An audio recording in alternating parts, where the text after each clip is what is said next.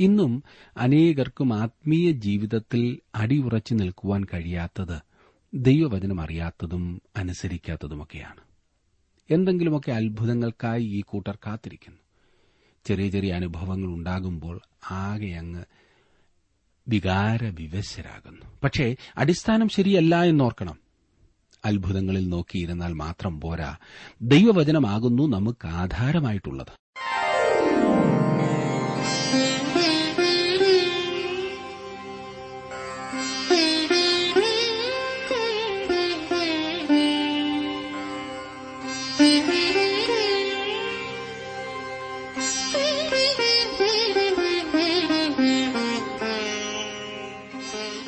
T W ആറിന്റെ വേദപഠന class ആരംഭിക്കുകയാണ്. ജീവ സന്ദേശം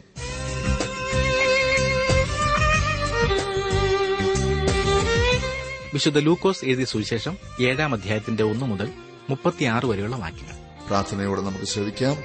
ബ്രദർ ജോർജ് ഫിലിപ്പ് ദൈവവചനം പഠിപ്പിക്കുന്നു.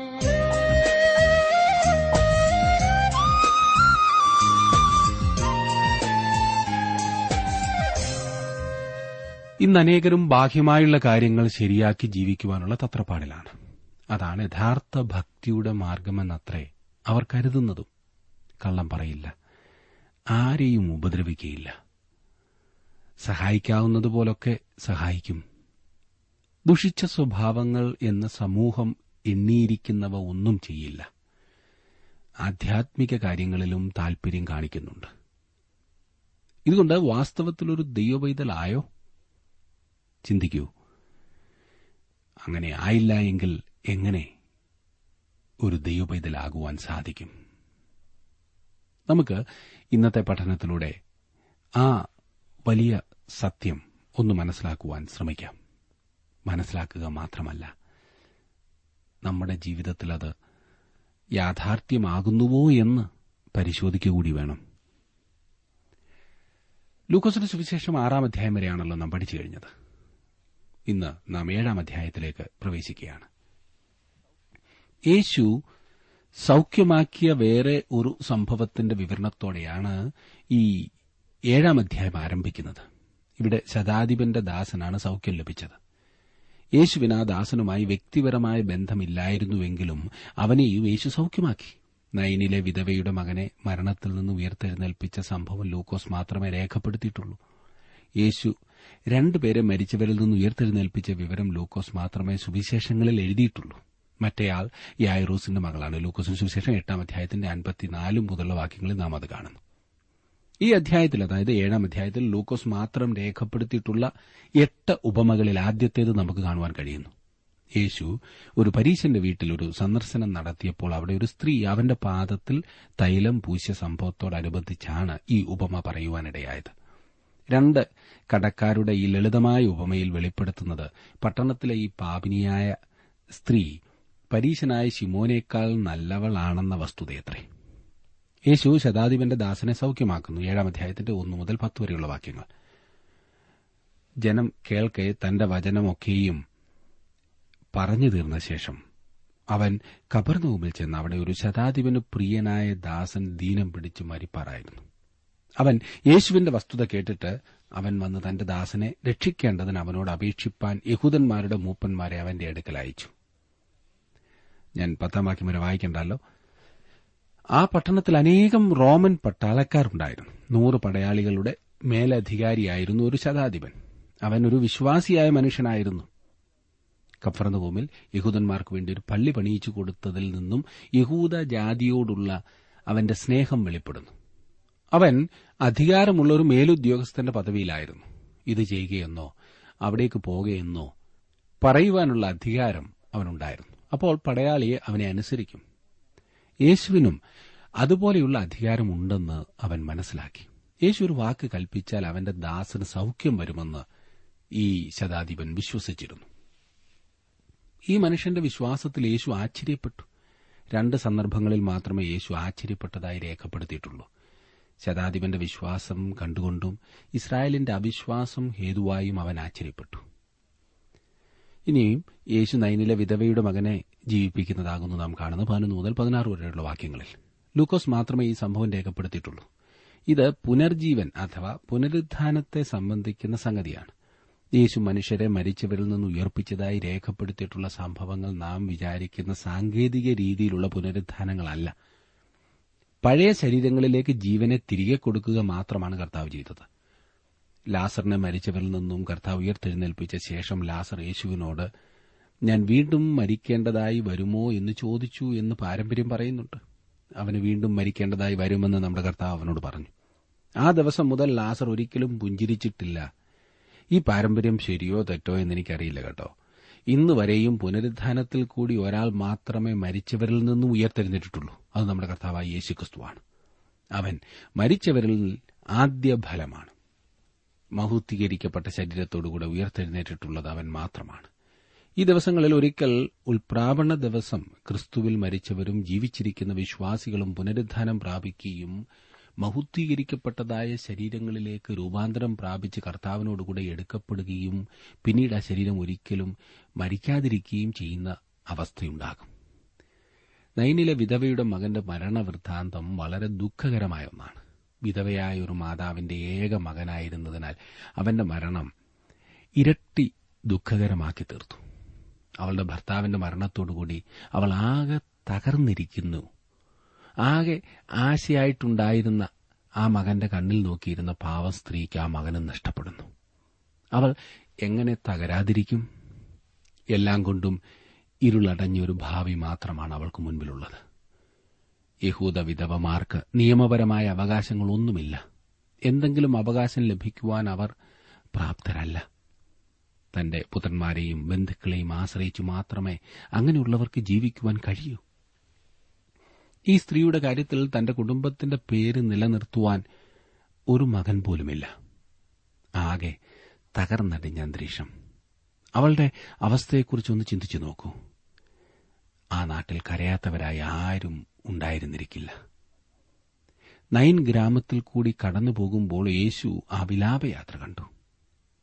അവൻ കണ്ടുമുട്ടിയിട്ടുള്ള ഏത് വിലാപയാത്രയെയും അവൻ ഭേദിച്ചു എന്ന് ആരോ ഒരാൾ പറഞ്ഞിട്ടുണ്ട്. തിരുവചനത്തിൽ രേഖപ്പെടുത്തിയിട്ടുള്ള മൂന്ന് ആളുകളെക്കാൾ വളരെ കൂടുതൽ പേരെ യേശു ഉയർത്തെഴുന്നേൽപ്പിച്ചിട്ടുണ്ട് എന്നാണ് എന്റെ ചിന്ത.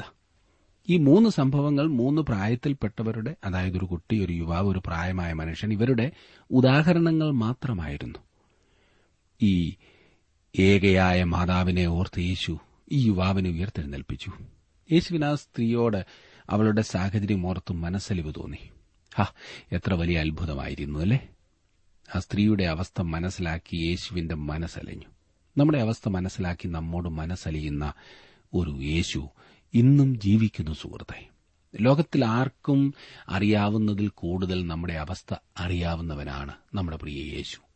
കഷ്ടങ്ങളുടെ മധ്യത്തിൽ കൂടി കടന്നു പോകുമ്പോൾ നമ്മെ അറിയുന്ന ഒരാളുണ്ട് എന്നും നമ്മോട് മനസ്സലിയുന്നവനാകുന്നു അവനെന്നും ഓർക്കുന്നത് എത്ര വലിയ ആശ്വാസമാകുന്നു. അവന്റെ മനസ്സലിഞ്ഞു എന്ന് മാത്രമല്ല അവിടുന്ന് സഹായിപ്പാനും തയ്യാറുള്ളവനാണ്. നിരാലംബയായ ആ സ്ത്രീയെ സഹായിക്കുവാൻ യേശു മുൻപോട്ട് വരുന്നു. യേശു അവളോട് പറയുന്നത് കരയേണ്ട എന്നത്രേ. ആ സ്ത്രീക്ക് എത്ര വലിയ ആശ്ചര്യം തോന്നി കാണുമല്ലേ? അവൾ യേശുവിന്റെ ശബ്ദം കേട്ടു. പ്രതിസന്ധികളിലൂടെ പോകുമ്പോൾ നമ്മെ മനസ്സിലാക്കുവാനും ആശ്വസിപ്പിക്കുവാനും ആരെങ്കിലും ഉണ്ടെങ്കിൽ ഹോ അതെത്ര ആശ്വാസമായിരിക്കുമല്ലേ? അതേ സഹോദരി നിന്റെ വേദന കാണുന്ന യേശു നിന്നോട് പറയുന്നു മകളെ കരയേണ്ട. അവൻ സഹായിപ്പാനായി അടുത്തു വന്നിട്ടുണ്ട്. അവളുടെ കരച്ചിൽ നിർത്തുവാൻ അവൻ ചിലത് ചെയ്തു. യേശു ആ യുവാവിന്റെ ശരീരം കിടത്തിയിരുന്ന ശവമഞ്ചം തൊട്ടു. അവനോട് സംസാരിച്ചു. മരിച്ചവരിൽ നിന്ന് ആളുകളെ ഉയർത്തെഴുന്നേൽപ്പിക്കുന്നതിന് അവൻ എല്ലായ്പ്പോഴും ഒരേ രീതിയാണ് ഉപയോഗിച്ചത്. അവൻ അവരോട് നേരിട്ട് സംസാരിച്ചു. ഉൾപ്രാവണത്തിലും അവന്റെ ശബ്ദമായിരിക്കും നാം കേൾക്കുന്നത്. ഒന്ന് തസലോനിക്കർ നാലിന്റെ പതിനാറും പതിനേഴും വാക്യങ്ങളിൽ ഇപ്രകാരം വായിക്കുന്നു കർത്താവ് താൻ ഗംഭീരനാദത്തോടും പ്രധാന ദൂതന്റെ ശബ്ദത്തോടും ദൈവത്തിന്റെ കാഹളത്തോടും കൂടെ സ്വർഗത്തിൽ നിന്നിറങ്ങി വരികയും ക്രിസ്തുവിൽ മരിച്ചവർ മുമ്പ് ഉയർത്തെഴുന്നേൽക്കുകയും ചെയ്യും. പിന്നെ ജീവനോട് ശേഷിക്കുന്ന നാം അവരോട് ഒരുമിച്ച് ആകാശത്തിൽ കർത്താവിനെ എതിരേൽപ്പാൻ മേഘങ്ങളിൽ എടുക്കപ്പെടും. ഇങ്ങനെ നാം എപ്പോഴും കർത്താവിനോട് കൂടെയിരിക്കും അവൻ ഗംഭീരനാദത്തോടെയാണ് നമുക്ക് വേണ്ടി വരുന്നത്. അവന്റെ തനിയെയുള്ള സ്വരം കൊണ്ട് തനിക്കുള്ളവരെ മരിച്ചവരിൽ നിന്ന് അവൻ വിളിച്ചെഴുന്നേൽപ്പിക്കും. ജീവൻ തിരികെ നൽകുന്നിടത്തെല്ലാം അവൻ ഒരേ രീതിയാണ് ഉപയോഗിച്ചിട്ടുള്ളത്. എന്നാൽ മറ്റ് അത്ഭുതങ്ങളിൽ കർത്താവ് ഒരേ രീതിയല്ല ഉപയോഗിച്ചിരിക്കുന്നത്. മരിച്ചവരെ ഉയർത്തെഴുന്നേൽപ്പിക്കുമ്പോഴെല്ലാം അവൻ അവരോട് നേരിട്ട് സംസാരിച്ചു. ഒരു യൗവനക്കാരൻ ഇവിടെ ഇതാ. അവൻ ജീവൻ പ്രാപിച്ചപ്പോൾ കണ്ടുനിന്ന ജനങ്ങൾ പ്രതികരിച്ചത് എങ്ങനെയാണെന്ന് ശ്രദ്ധിച്ചോ? എല്ലാവർക്കും ഭയം പിടിച്ചു എന്നും ദൈവത്തെ മഹുദ്ധീകരിച്ചു എന്നും എഴുതിയിരിക്കുന്നു. കുറെ പേർ പറഞ്ഞു ഒരു വലിയ പ്രവാചകൻ നമ്മുടെ ഇടയിൽ വന്നിരിക്കുന്നു എന്ന്. മറ്റു ചിലർ പറയുന്നത് ദൈവം തന്റെ ജനത്തെ സന്ദർശിച്ചു എന്നത്രേ. അത്ഭുതം കണ്ടതുകൊണ്ടും മാത്രം ഒന്നും ചിന്തിക്കാതെ ഈ ജനം വിളിച്ചു പറയുകയാണ്. ഇതുപോലെ അനേക അവസരങ്ങളിൽ അവർ ചെയ്യുന്നത് നമുക്ക് കാണാം. അതുപോലെ തന്നെ അവനെ പകയ്ക്കുവാൻ അവർക്ക് മടിയില്ലാതിരുന്ന അവസരങ്ങളും നാം കാണുന്നു. യേശു മസിഹ ആകുന്നു എന്നറിഞ്ഞതുകൊണ്ടൊന്നും അല്ല അവൾ ഈ പ്രഖ്യാപനങ്ങൾ നടത്തുന്നത്. യശയാപ്രവചനത്തിലും പഴയ നിയമത്തിലെ മറ്റു ഭാഗങ്ങളിലും രേഖപ്പെടുത്തിയിരിക്കുന്ന പ്രവചനങ്ങളെ അവർ അറിഞ്ഞിരുന്നെങ്കിൽ പഠിച്ചിരുന്നെങ്കിൽ ഈ വികാരത്തള്ളലിലുള്ള പ്രഖ്യാപനങ്ങൾ മാറ്റി വാസ്തവമായി ക്രിസ്തുവിനെ അംഗീകരിച്ചേനെ. ഇന്നും അനേകർക്കും ആത്മീയ ജീവിതത്തിൽ അടിയുറച്ചു നിൽക്കുവാൻ കഴിയാത്തത് ദൈവവചനം അറിയാത്തതും അനുസരിക്കാത്തതുമൊക്കെയാണ്. എന്തെങ്കിലുമൊക്കെ അത്ഭുതങ്ങൾക്കായി ഈ കൂട്ടർ കാത്തിരിക്കുന്നു. ചെറിയ ചെറിയ അനുഭവങ്ങൾ ഉണ്ടാകുമ്പോൾ ആകെ അങ്ങ് വികാരവിവശരാകുന്നു. പക്ഷേ അടിസ്ഥാനം ശരിയല്ല എന്നോർക്കണം. അത്ഭുതങ്ങളിൽ നോക്കിയിരുന്നാൽ മാത്രം പോരാ. ദൈവവചനമാകുന്നു നമുക്ക് ആധാരമായിട്ടുള്ളത്. ജീവിതത്തിൽ താൽക്കാലികമായതെന്തെങ്കിലും ലഭിച്ചു എന്നതുകൊണ്ടല്ല നാം ദൈവത്തെ അംഗീകരിക്കുന്നതും ആരാധിക്കുന്നതും. അവിടുന്ന് ദൈവമായതിനാലാകുന്നു നാം അവനെ ആരാധിക്കുന്നത്. ഇത് നാം അധികം അധികമായി അറിയണം. ഒരു കാര്യം കൂടി മരിച്ചവരെ ഉയർപ്പിക്കുവാൻ ദൈവത്തിന് മാത്രമേ സാധിക്കൂ. പഴയ നിയമത്തിലും പുതിയ നിയമത്തിലും മരിച്ചവരെ ഉയർപ്പിക്കുവാൻ ദൈവം തന്റെ ചില ദാസന്മാരെ ഉപയോഗിച്ചു. എന്നാൽ അവരാരും അവരുടെ നാമത്തിലല്ല അത് ചെയ്തത്. പിന്നെയോ ദൈവനാമത്തിൽ. അതെ മനുഷ്യരെ ജീവനിലേക്ക് തിരികെ കൊണ്ടുവരുവാൻ ദൈവത്തിന്റെ ശക്തിക്ക് മാത്രമേ കഴിയൂ. യേശുക്രിസ്തു ദൈവമാകും യേശു മരിച്ചവരെ ഉയർപ്പിച്ചത് തന്റെ തന്നെ ശക്തി കൊണ്ടാണ്. അവിടുന്ന് എത്ര ലളിതമായിട്ടാണ് ചെയ്തതെന്ന് ശ്രദ്ധിച്ചാലും അവന് ആ വാക്ക് കൽപ്പിച്ചു. ഉടനെ തന്നെ അത് സംഭവിച്ചു. അവൻ ജീവന്റെ കർത്താവാകുന്നു. താൻ ആഗ്രഹിക്കുന്ന ആരെയും മരണത്തിൽ നിന്നും ഉയർപ്പിക്കുവാൻ അവന് കഴിയും. ഞാൻ നേരത്തെ പറഞ്ഞില്ല ഈ സുവിശേഷങ്ങളിൽ രേഖപ്പെടുത്തിയിരിക്കുന്ന മൂന്ന് സംഭവങ്ങൾ മാത്രമായിരിക്കേയില്ല ക്രിസ്തു മരിച്ചവരെ ഉയർപ്പിച്ചതായിട്ടുള്ളത്. അവിടുന്ന് മറ്റനേകരെ മരണത്തിൽ നിന്നും ഉയർപ്പിച്ചു എന്നത് സംശയമില്ലാത്ത കാര്യമാണ്. യേശു ചെയ്ത അത്ഭുത പ്രവൃത്തികളെല്ലാം സുവിശേഷങ്ങളിൽ രേഖപ്പെടുത്തിയിട്ടില്ല എന്ന കാര്യം മറക്കരുത്. ചില ആളുകൾ കുത്തിയിരുന്ന് യേശു ചെയ്ത ഇത്ര അത്ഭുതം എന്ന് ചിന്തിക്കാറുണ്ട്. അത് എണ്ണി തിട്ടപ്പെടുത്താറുണ്ട്. പ്രിയ സുഹൃത്തെ അബദ്ധം പറ്റരുത്. യേശു തനിക്ക് നേരെ വന്നതായിട്ടുള്ള എല്ലാ രോഗികളെയും സൌഖ്യമാക്കി. യേശു താൻ അഭിമുഖീകരിച്ചതായിട്ടുള്ള ഓരോ സാഹചര്യങ്ങളിലും പ്രവർത്തിച്ചതായി നാം കാണുന്നു. മരിച്ചവരെ ഉയർപ്പിക്കുവാൻ യേശു ഇന്നും ശക്തനാണ്. ശാരീരികമായി മരിച്ചവരെക്കാൾ കഷ്ടം ആത്മീകമായി മരിച്ചവരാണെന്ന വസ്തുത നാം മറന്നുപോകരുത്. അങ്ങനെയുള്ള പ്രിയപ്പെട്ടവരെ ആത്മീക ജീവങ്കലേക്ക് ഉയർപ്പിക്കുവാൻ യേശു മതിയായവനാണ്. അവിടുന്ന് വഴിയും സത്യവും ജീവനുമാകുന്നു. യേശു കർത്താവിൽ വിശ്വസിക്കുന്ന ഏതൊരു വ്യക്തിയെയും ആത്മിക ജീവനിൽ നടത്തുവാൻ യേശു മതിയായവനാണ്. നമ്മുടെ ജീവിതത്തെ യേശുവിന്റെ കരങ്ങളിൽ വിശ്വാസത്തോടെ സമർപ്പിക്കുകയാണ് നാം ചെയ്യേണ്ടത്. നമ്മെ ഉള്ള അവസ്ഥയിൽ മനസ്സിലാക്കുന്നവനാണ് യേശു. നൈനിലെ വിധവയുടെ കണ്ണുനീർ കണ്ട് മനസ്സലിഞ്ഞ യേശു നമ്മുടെ നിർജീവ അവസ്ഥ കണ്ട് സഹായിപ്പാൻ ശക്തനാണ്. മരിച്ച വ്യക്തികൾ തമ്മിൽ ഒരു വ്യത്യാസവുമില്ല. ഞാൻ ഉദ്ദേശിച്ചത് മരിച്ചു കഴിഞ്ഞതേ ഉള്ളൂ എങ്കിലും മരിച്ചിട്ട് അനേക ദിവസങ്ങളായെങ്കിലും യേശുവിനെല്ലാവരും ഒരുപോലെയുള്ളൂ. യായറോസിന്റെ മകൾ മരിച്ചിട്ട് ചൂട് മാറുന്നതിന് മുൻപ് യേശു അവിടെ എത്തി. നൈനല്ലെ വിധവയുടെ മകൻ മരിച്ചിട്ട് കുറെ സമയമായതായിരുന്നു. അവനെയും യേശു ഉയർപ്പിച്ചു. ലാസർ മരിച്ചിട്ട് മൂന്ന് നാൾ കഴിഞ്ഞിരുന്നു. ആത്മീക ജീവിതത്തിലും താങ്കൾ എത്ര മോശപ്പെട്ട അവസ്ഥയിലാണെങ്കിൽ തന്നെയും യേശുവിന് താങ്കളെ രക്ഷിപ്പാൻ കഴിയും. ഒരുപക്ഷെ താങ്കളുടെ ബന്ധുക്കൾ പറഞ്ഞേക്കാൻ കർത്താവെ നാറ്റം വെച്ച സ്ഥിതിയാകുന്നു എന്ന്. എന്നാൽ ഓർക്കൂ യേശുവിന് അതൊരു പ്രശ്നമല്ല. ഏത് നാറുന്ന അവസ്ഥയിൽ നിന്നും ജീവിപ്പിക്കുവാൻ യേശു മതിയായവനാണ്. ഒരാശയ്ക്കും വഴിയില്ലാതെ എന്റെ പാപങ്ങൾ യേശു എന്നോട് ക്ഷമിക്കുമോ എന്ന് ചിന്തിച്ച് നിരാശപ്പെട്ടിരിക്കുന്ന സുഹൃത്തെ യേശുവിന് താങ്കളുടെ ജീവിതത്തെ താങ്കൾ ഏൽപ്പിച്ചു കൊടുക്കുമെങ്കിൽ താങ്കളെ സൗരഭ്യം പരത്തുന്ന ഒരു വ്യക്തിയാക്കുവാൻ കർത്താവ് മതിയായവനാണ്. അതെ യേശു ഇന്നും നമ്മെ സഹായിപ്പാൻ മതിയായവനാണ്. സംഭവങ്ങൾ ഇപ്രകാരം നടക്കുമ്പോൾ ഇതാ യോഹന്നാൻ യോഹനാൻ സ്നാപകൻ തന്റെ ചില ശിഷ്യന്മാരെ യേശുക്രിസ്തുവിന്റെ അടുക്കിലേക്ക് അയക്കുന്നു. യോഹനാൻ ആകെ ചിന്താക്കുഴപ്പത്തിലായെന്ന് തോന്നുന്നു. അതുകൊണ്ട് തന്നെ അവൻ ഈ സംശയവുമായി തന്റെ ശിഷ്യന്മാരെ യേശുവിന്റെ അടുത്തേക്ക് അയക്കുന്നു. ഈ ചോദ്യം നമുക്ക് ഉറപ്പാക്കി തരുന്ന ഒരു വസ്തുത എന്തെന്നാൽ യോഹന്നാനും നമ്മെപ്പോലെ തന്നെ ഒരു മനുഷ്യനായിരുന്നു. അവനും സംശയമുണ്ടായി. ഇതിനു മുൻപ് അവൻ തന്നെയാണല്ലോ യേശുവിനെക്കുറിച്ച് വലിയ കാര്യങ്ങൾ സാക്ഷീകരിച്ചത്. ഇപ്പോൾ എന്തുപറ്റി യേശുവിനെ സ്നാനപ്പെടുത്തിയപ്പോൾ പിതാവായ ദൈവത്തിന്റെ സാക്ഷ്യം യോഹന്നാൻ തന്നെ കേട്ടതാണല്ലോ. യോഹന്നാന്റെ സംശയം തന്നെ നമുക്ക് ഒന്ന് പരിശോധിക്കാം. ഏഴാം അധ്യായത്തിന്റെ പതിനെട്ട് മുതൽ ഇരുപത് വരെയുള്ള വാക്യങ്ങളിൽ നാം വായിക്കുന്നത് ഇതൊക്കെയും യോഹന്നാന്റെ ശിഷ്യന്മാർ അവനോട് അറിയിച്ചു. എന്നറിയ യോഹന്നാൻ തന്റെ ശിഷ്യന്മാരിൽ രണ്ടുപേരെ വിളിച്ച് കർത്താവിന്റെ അടുക്കൽ അയച്ചു. വരുവാനുള്ളവൻ നീയോ?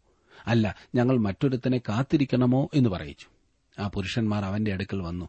വരുവാനുള്ളവൻ നീയോ? അല്ല ഞങ്ങൾ മറ്റൊരുത്തനെ കാത്തിരിക്കണമോ എന്ന് ചോദിപ്പാൻ യോഹന്നാൻ സ്നാപകൻ ഞങ്ങളെ നിന്റെ അടുക്കൽ അയച്ചിരിക്കുന്നു എന്ന് പറഞ്ഞു.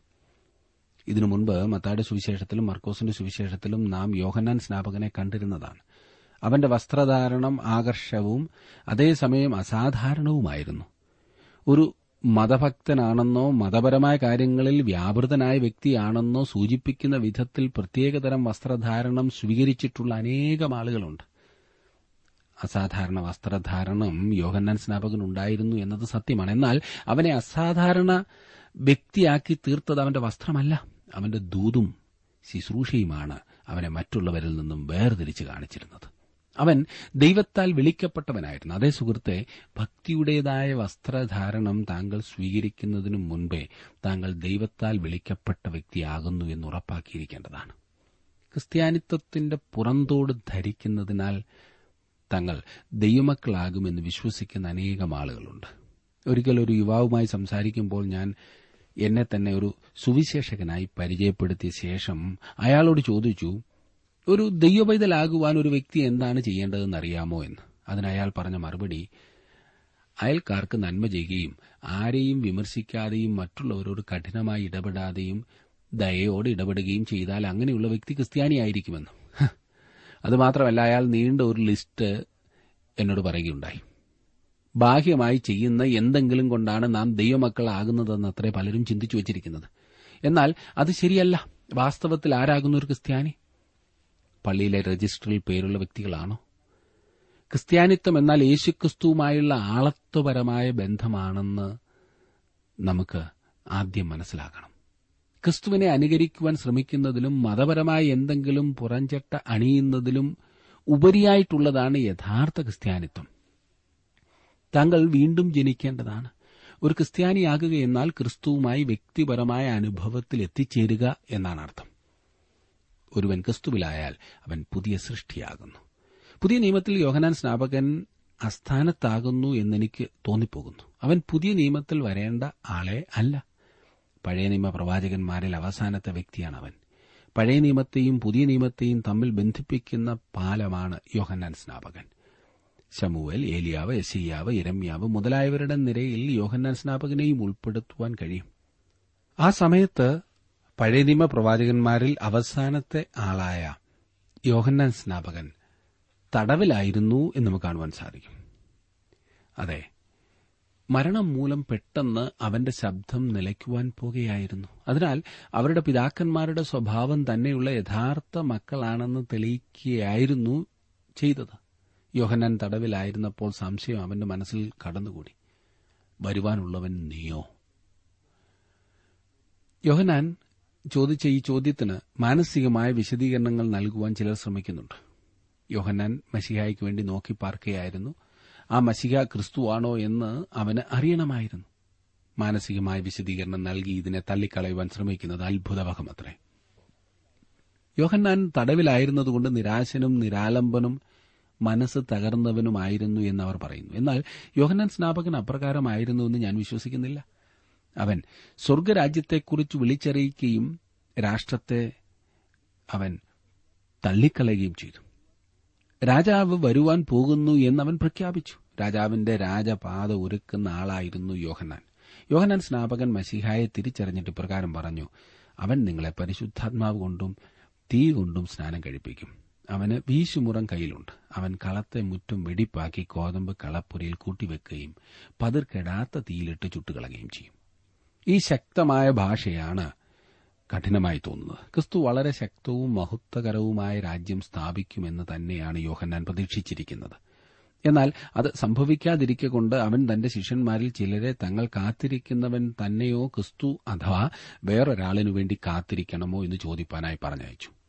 കർത്താവായി യേശുക്രിസ്തു ദൂതന്മാരെ വളരെ ഹൃദ്യമായി സ്വാഗതം ചെയ്തു എന്ന കാര്യം ശ്രദ്ധിക്കുക. എന്നാൽ അവർക്ക് അല്പസമയം കാത്തു നിൽക്കേണ്ടതായിട്ട് വന്നു. ഏഴാം അധ്യായത്തിന്റെ ഇരുപത്തിയൊന്ന് മുതൽ ഇരുപത്തിമൂന്ന് വരെയുള്ള വാക്യങ്ങളിൽ നാം കാണുന്നത് ആ നാഴികയിൽ അവൻ വ്യാധികളും ദണ്ണങ്ങളും ദുരാത്മാക്കളും പിടിച്ച പലരെയും സൌഖ്യമാക്കുകയും പല കുരുടന്മാർക്കും കാഴ്ച നൽകുകയും ചെയ്തിട്ട് അവരോട് കുരുടർ കാണുന്നു മുടന്തർ നടക്കുന്നു കുഷ്ഠരോഗികൾ ശുദ്ധരായിത്തീരുന്നു ചെകിടർ കേൾക്കുന്നു മരിച്ചവർ ഉയർത്തെഴുന്നേൽക്കുന്നു ദരിദ്രന്മാരോട് സുവിശേഷം അറിയിക്കുന്നു എന്നിങ്ങനെ നിങ്ങൾ കാണുകയും കേൾക്കുകയും ചെയ്യുന്നത് യോഹന്നാന് ചെന്ന് അറിയിപ്പീൻ. എന്നാൽ എങ്കൽ ഇടറിപ്പോകാത്തവർ ഭാഗ്യവാൻമാർ എന്നുത്തരം പറഞ്ഞു. മഷിഹായെക്കുറിച്ചുള്ള പ്രവർത്തനങ്ങൾ നിറവേറ്റപ്പെടുന്നതായി തങ്ങൾക്ക് കാണുവാൻ കഴിഞ്ഞു എന്ന് യോഹന്നാനോട് പോയി പറയുവാൻ കഴിയേണ്ടതിന് അവൻ പല അത്ഭുതങ്ങൾ പ്രവർത്തിക്കുന്നതുവരെയും യേശു യോഹന്നാന്റെ ശിഷ്യന്മാരെ അവിടെ താമസിപ്പിക്കുകയാണ് ചെയ്തത്. യശ്യാപ്രവചനം മുപ്പത്തിയഞ്ചാം അധ്യായത്തിന്റെ അഞ്ചും ആറും വാക്യങ്ങളിൽ അവന്റെ ഒന്നാമത്തെ വരവിനെക്കുറിച്ച് മുൻകൂട്ടി പറഞ്ഞിരിക്കുന്നു. അന്ന് കുരുടന്മാരുടെ കണ്ണ് തുറന്നുവരും ചെകിടന്മാരുടെ ചെവി അടഞ്ഞിരിക്കുകയുമില്ല അന്ന് മുടന്തർ മാനിനെപ്പോലെ ചാടും ഊമന്റെ നാവും ഉല്ലസിച്ചു ഘോഷിക്കും. മഷിഹായെക്കുറിച്ച് പറഞ്ഞിരിക്കുന്നത് നിവൃത്തിയാകുന്നത് തങ്ങൾക്ക് കാണുവാൻ കഴിഞ്ഞു എന്ന് പോയി യോഹന്നാനോട് പറവീൻ എന്ന് യേശു അവന്റെ ശിഷ്യന്മാരോട് പറഞ്ഞു. വാസ്തവത്തിൽ യോഹന്നാൻ തന്റെ ദൌത്യം നിവർത്തിച്ചു കഴിഞ്ഞിരുന്നു. യോഹന്നാൻ തന്നെക്കുറിച്ച് ആഗ്രഹിക്കുന്ന വേഗതയിൽ താൻ നീങ്ങുന്നില്ല എന്ന് യേശു തന്നെ മനസ്സിലാക്കിയിരുന്നു. എന്നാൽ ബുദ്ധിപരമായ പ്രയാസഘട്ടത്തിൽ അവൻ യോഹന്നാനോട് തന്നിൽ ആശ്രയിക്കുക തന്നിൽ വിശ്വസിക്കുക എന്നത്രേ പറയുന്നത്. താങ്കളോടും എന്നോടും ഇന്ന് അവൻ അത് തന്നെയാണ് പറയുന്നത്. നമുക്ക് മനസ്സിലാക്കുവാൻ കഴിയാതെ വരുമ്പോൾ വിശ്വസിക്കുക എന്ന് അവൻ ആവശ്യപ്പെടുന്നു. ക്രൂശിന്റെ വചനം നശിച്ചു പോകുന്നവർക്ക് ഭോഷത്വവും രക്ഷിക്കപ്പെടുന്ന നമുക്കോ ദൈവശക്തിയുമാകുന്നു. താങ്കൾ സമർത്ഥനാണെന്നുള്ളതിന്റെ അടയാളമല്ല സംശയങ്ങൾ. അതിനു പകരം സകലവും താങ്കൾക്കറിയില്ലാത്ത ഒരു ഭോഷനാണെന്നതിന്റെ അടയാളമാണവ സ്വന്തം ബുദ്ധിയിൽ ഒതുക്കി ചിന്തിക്കുക. ഇരുപത്തിനാലും ഇരുപത്തിയഞ്ചും വാക്യങ്ങളിൽ യോഹന്നാന്റെ ദൂതന്മാർ പോയ ശേഷം അവൻ പുരുഷാരത്തോട് യോഹന്നാനെക്കുറിച്ച് പറഞ്ഞു തുടങ്ങിയത് നിങ്ങൾ എന്ത് കാണുവാൻ മരുഭൂമിയിലേക്ക് പോയി? കാറ്റിനാൽ ഉലയുന്ന ഓടയോ? അല്ല എന്ത് കാണുവാൻ പോയി? മാർദ്ദവ വസ്ത്രം ധരിച്ച മനുഷ്യനെയോ? മോടിയുള്ള വസ്ത്രം ധരിച്ച് സുഖഭോഗികളായി നടക്കുന്നവർ രാജധാനികളിലത്രേ. യോഹന്നാൻ സ്നാപകൻ കാറ്റിനാൽ ഉലയുന്ന ഒരു ഓടയായിരുന്നുവോ? ഒരിക്കലും അവൻ അപ്രകാരമുള്ള വ്യക്തിയായിരുന്നില്ല. യോഹന്നാൻ ഇളക്കമില്ലാത്ത ശക്തനായ മനുഷ്യനായിരുന്നു. ഒന്നുകൊണ്ടും ചഞ്ചലിക്കാത്തവൻ. ഇരുപത്തിയാറ് ഇരുപത്തിയേഴ് വാക്യങ്ങളിൽ അല്ല എന്ത് കാണുവാൻ പോയൊരു പ്രവാചകനെയോ? അതെ പ്രവാചകനിലും മികച്ചവനെ തന്നെ എന്ന് ഞാൻ നിങ്ങളോട് പറയുന്നു. ഞാൻ എന്റെ ദൂതനെ നിനക്ക് മുമ്പായി അയക്കുന്നു അവൻ നിന്റെ മുമ്പിൽ നിനക്ക് വഴിയൊരുക്കുമെന്ന് എഴുതിയിരിക്കുന്നത് തന്നെ അവനെക്കുറിച്ചാകുന്നു. ഇത് മലാഖി പ്രവചനം മൂന്നാം അധ്യായത്തിന്റെ ഒന്നാം വാക്യത്തിൽ നിന്നുമുള്ള ഒരു ഉദ്ധരണിയാണ് യോഹനാൻ സ്നാപകൻ മഷിഹായുടെ മുന്നോടിയാണെന്ന വാസ്തവം സ്വീകരിക്കുകയാണ് ചെയ്യുന്നത്. ഇരുപത്തെട്ട് ഇരുപത്തിയൊൻപത് വാക്യങ്ങൾ കാണുന്നത് സ്ത്രീകളിൽ നിന്ന് ജനിച്ചവരിൽ യോഹന്നാനേക്കാൾ വലിയവൻ ആരുമില്ല. ദൈവരാജ്യത്തിൽ ഏറ്റവും ചെറിയവനോ അവനിലും വലിയവൻ എന്ന് ഞാൻ നിങ്ങളോട് പറയുന്നു. എന്നാൽ ജനമൊക്കെയും ചുങ്കക്കാരും കേട്ടിട്ട് യോഹന്നാന്റെ സ്നാനം ഏറ്റതിനാൽ ദൈവത്തെ നീതീകരിച്ചു. യേശു യോഹന്നാൻ സ്നാപകന് കൊടുത്ത വലിയ അംഗീകാരമായിരുന്നു ഇത്. എങ്കിലും പരീശന്മാരും ന്യായശാസ്ത്രിമാരും അവനാൽ സ്നാനമേൽക്കാതെ ദൈവത്തിന്റെ ആലോചന തങ്ങൾക്ക് വൃഥാവാക്കി കളഞ്ഞു. ഈ തലമുറയിലെ മനുഷ്യരെ ഏതിനോട് ഉപമിക്കേണ്ടു? അവർ ഏതിനോട് തുല്യം? ഞങ്ങൾ നിങ്ങൾക്കായി കുഴലൂതി നിങ്ങൾ നൃത്തം ചെയ്തില്ല. ഞങ്ങൾ നിങ്ങൾക്കായി വിലാപം പാടി നിങ്ങൾ കരഞ്ഞില്ല എന്ന് ചന്തസ്ഥലത്തിരുന്ന് അന്യോന്യം വിളിച്ചു പറയുന്ന കുട്ടികളോട് അവർ തുല്യർ. വേറെ വിധത്തിൽ പറഞ്ഞാൽ അവർ വേറൊരു കൂട്ടം ചീത്ത കുട്ടികളെപ്പോലെയായിരുന്നു എന്നർത്ഥം. അനേകരും അതുപോലെയാണ്. യേശുവിന്റെ കാലത്തെ മതഭക്തരായ തലമുറ നേതാക്കന്മാർ ചന്തസ്ഥലത്തിരുന്ന് കളിക്കുന്ന കുട്ടികളോട് തുല്യമാണെന്നാണ് കർത്താവ് പറഞ്ഞത്. കളിച്ചുകൊണ്ടിരുന്ന കുട്ടികളിൽ ഒരാൾ പറഞ്ഞു നമുക്ക് കല്യാണ വിരുന്ന് കളിക്കാമെന്ന്. അത് കേട്ടപ്പോൾ മറ്റുള്ളവർ പറഞ്ഞു അത് ഒത്തിരി അങ്ങ് ആഹ്ലാദിക്കുന്നതാകും. അപ്പോൾ വേറൊരു കുട്ടി പറഞ്ഞു എന്നാൽ നമുക്ക് ശവസംസ്കാരം കളിക്കാമെന്ന്. അതിന് മറ്റുള്ളവർ പറഞ്ഞു അത് വളരെ അങ്ങ് ദുഃഖകരമാണല്ലോ എന്ന്. ഈ സ്ഥിരതയില്ലാത്ത കുട്ടികൾ തന്റെ സമയത്തെ ഭക്തരായ തലമുറ പോലെയാകുന്നു എന്ന്. ഇന്നൊട്ടുമുക്കാലും സഭാ ശുശ്രൂഷകന്മാരും ആത്മീക ശിശുക്കളെ ശുശ്രൂഷിക്കുന്ന ധൃതിയിലാണ്. കുളിപ്പിക്കുക കഴിപ്പിക്കുക ഉറക്കുക. പിന്നെ എന്തെല്ലാം ചെയ്യണമെന്നറിയാമല്ലോ? ഇന്നത്തെ സഭകളുടെ സ്ഥിതിയല്ലേ യേശു കർത്താവ് ഇവിടെ വിവരിക്കുന്നത്? മുപ്പത്തിമൂന്ന് മുതൽ വാക്യങ്ങളിൽ യോഹനാൻ സ്നാപകൻ അപ്പം തിന്നാതെയും വീഞ്ഞു കുടിക്കാതെയും വന്നിരിക്കുന്നു. അവന് ഭൂതമുണ്ട് എന്ന് നിങ്ങൾ പറയുന്നു. മനുഷ്യപുത്രൻ തിന്നും കുടിച്ചും കൊണ്ട് വന്നിരിക്കുന്നു. തിന്നിയും കുടിയനുമായ മനുഷ്യൻ ചുങ്കക്കാരുടെയും പാപികളുടെയും സ്നേഹിതൻ എന്ന് നിങ്ങൾ പറയുന്നു. ജ്ഞാനമോ? തന്റെ എല്ലാ മക്കളാലും നീതീകരിക്കപ്പെട്ടിരിക്കുന്നു. ആ ഉപദേശിയെ എനിക്കിഷ്ടമില്ല. കാരണം അയാൾ വലിയ ബുദ്ധിജീവിയാണ്. അയാളുടെ പ്രസംഗം മുരഞ്ഞതാണ് എന്ന് ചിലർ പറയുന്നത് കേൾക്കുവാൻ ഇടയായിട്ടുണ്ട്. അവർ തന്നെ മറ്റൊരു പ്രസംഗനെക്കുറിച്ച് ഇപ്രകാരം പറയുന്നു. "ഹെ, അണ്ട ആ ഉപദേശിയുണ്ടല്ലോ എന്തോ ബഹളമായ മേശപ്പുറത്ത് അടിച്ച് ചാടി എത്ര ഉച്ചത്തിലാണ് പ്രസംഗിക്കുന്നത്. ഈ രണ്ട് വിധത്തിൽ പ്രസംഗിക്കുന്ന ഉപദേശിമാർക്കല്ല പ്രശ്നമുള്ളത്. പിന്നെയോ പരാതിപ്പെടുന്ന ചീത്ത കുട്ടികളിലാണ് പ്രശ്നമിരിക്കുന്നത്. അതാണ് കർത്താവ് താൻ ജീവിച്ചിരുന്ന കാലത്ത് പറഞ്ഞത്. ഇന്നും അത് പ്രായോഗികമായിരിക്കുന്നു. ഇനിയും യേശു ഒരു പരീശന്റെ വീട്ടിൽ വിരുന്നിന് പോകുന്നതിനെക്കുറിച്ച് നാം വായിക്കുന്നു. മുപ്പത്തിയാറാം വാക്യം. പരീശന്മാരിൽ ഒരുത്തൻ തന്നോടുകൂടെ ഭക്ഷണം കഴിപ്പാൻ അവനെ ക്ഷണിച്ചു. അവൻ പരീശന്റെ വീട്ടിൽ ചെന്ന് ഭക്ഷണത്തിനിരുന്നു. യേശുക്രിസ്തു വിരുന്നിന് പോയിട്ടുള്ളതിൽ ശ്രദ്ധേയമായിട്ടുള്ള ഒരു സന്ദർഭമാണിത്. അവൻ വിരുന്നിന് പോയിട്ടുള്ളപ്പോഴൊരിക്കലും അത് വിരസമായ ഒരു സംഗതിയായിരുന്നില്ല. യേശു ഈ പരീശന്മാരെ കുറ്റപ്പെടുത്തിയിരുന്നു. ആക്ഷേപിച്ചിരുന്നു എന്ന കാര്യം ഓർക്കുക. അവൻ അവരെ ചീത്ത കുട്ടികളെന്ന് വിളിച്ചു. അതിനാൽ ഭക്ഷണം കഴിപ്പാൻ പരീശനിൽ നിന്നുള്ള ക്ഷണം സ്നേഹപരമായിരുന്നു എന്ന് വിശ്വസിക്കുക പ്രയാസമുള്ള കാര്യമാണ്. യേശുവിന്മേൽ എന്തെങ്കിലും കുറ്റം കണ്ടുപിടിക്കുന്നതിനും ചാരപ്രവൃത്തി നടത്തുന്നതിനുമായിട്ടാണ് അവൻ യേശുവിനെ ഭക്ഷണത്തിന് വിളിച്ചത്. എന്നാൽ അവിടെ അതിമനോഹരമായൊരു സംഭവം നടക്കുന്നതായി നാം കാണുന്നു. ആ സംഭവം നമുക്ക് അടുത്ത ക്ലാസ്സിൽ ചിന്തിക്കാവുന്നതാണ്. എന്നെ ശ്രദ്ധിക്കുന്ന പ്രിയ സുഹൃത്തെ താങ്കൾ ആയിരിക്കുന്ന സ്ഥാനത്ത് യേശുവിനോടുള്ള താങ്കളുടെ ഭക്തി സ്നേഹം എപ്രകാരമായിരിക്കുന്നു? അത് വെറും പുറമേയുള്ള ഒരു ഭക്തി മാത്രമാണോ? അതോ ഹൃദയംഗമായ സ്നേഹമാണോ?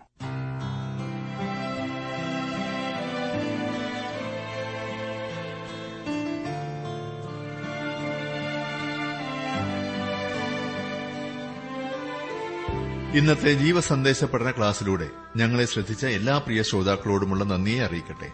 ദൈവവചനം കൃത്യമായി ക്രമമായി പഠിക്കുവാൻ ലഭിച്ചിരിക്കുന്ന ഈ അസുലഭ അവസരം പ്രയോജനപ്പെടുത്തുകയും സ്നേഹിതരെ അതിനായി ഉത്സാഹിപ്പിക്കുകയും ചെയ്യുക. അഭിപ്രായങ്ങളും നിർദ്ദേശങ്ങളും പ്രാർത്ഥനാ വിഷയങ്ങളും ഞങ്ങളെ അറിയിക്കുക. ഈ പുസ്തകത്തിന്റെ വിഷയവിഭജനം audio C D S D card എന്നിവ ആവശ്യമെങ്കിൽ ഞങ്ങളുമായി ബന്ധപ്പെടുക. ഞങ്ങളുടെ വിലാസം ജീവസന്ദേശം പോസ്റ്റ് ബോക്സ് നമ്പർ മൂന്ന് തിരുവല്ല അഞ്ച് Keralam.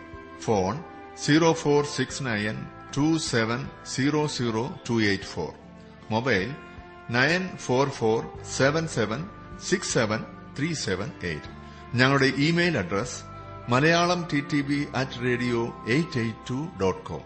വെബ്സൈറ്റിലും ഞങ്ങളുടെ പ്രോഗ്രാം ലഭിക്കുന്നതാണ്. ഞങ്ങളുടെ website W W W dot radio eight eight two dot com. إنها